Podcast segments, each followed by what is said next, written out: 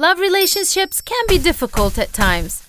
The difference is that when your partner loves you, he or she won't ask you to do things against your will.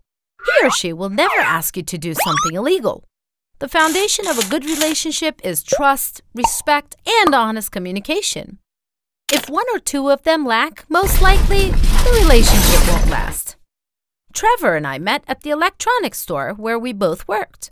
I was the assistant manager, and he was a sales clerk. We both agreed to keep our relationship under wraps, so at work we treated each other in a professional manner. We had been dating for seven months until the day he proposed the unimaginable. Unfortunately, he wasn't proposing to get married, but to steal merchandise for him.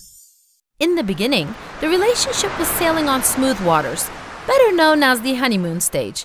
However, I noticed little changes in his personality after four months into the relationship. One day at work, I asked him to open a cash register because we had a lot of customers lining up. Why don't you ask someone else? I'm restocking shelves, he said in a defiant voice. On the day of our semi annual sale, when we marked down all the items in the store, I asked Trevor to help a customer. He told me it was time for his break and walked away. I didn't report his behavior to the manager because I didn't want this incident to affect our rapport. I noticed that his rude behavior had also transferred to our romantic relationship. I assumed that he resented me for being his immediate supervisor. However, I had been in the store longer than him. I couldn't show favoritism towards him, or it would raise suspicions. One evening, when we closed the store, he invited me to dinner. Hey, baby, are you hungry? Let's go to our favorite restaurant, he said as he held my hand. When we went to the restaurant, he ordered a bottle of wine. I knew something fishy was going on.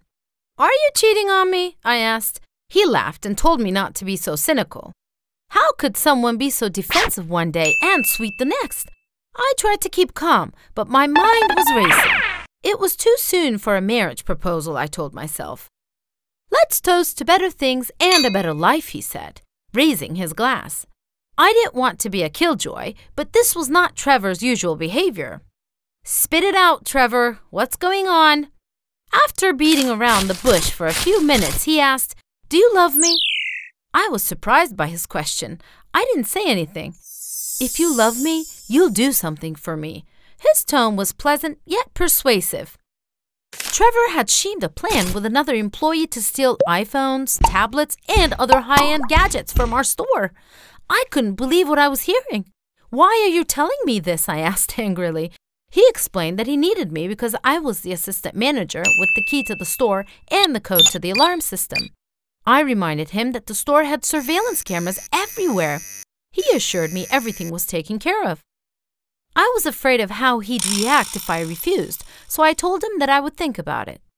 Trevor blackmailed me, saying that if I helped him, this would be a proof of love. I loved him, but I loved myself more. If he took me for a pretty thief, he was with the wrong woman. It was obvious he didn't respect me. At that moment, I realized he had never loved me. My job, my dignity, and freedom were at stake. Hence, I decided to turn him in. The next day, I spoke with my boss. Why should I believe you? This so called inside job hasn't taken place, my boss said in a doubtful tone. She then added, Maybe you want to get him into trouble because you don't like him. I looked her in the eyes and said, I'm doing this because I loved him and because I love myself.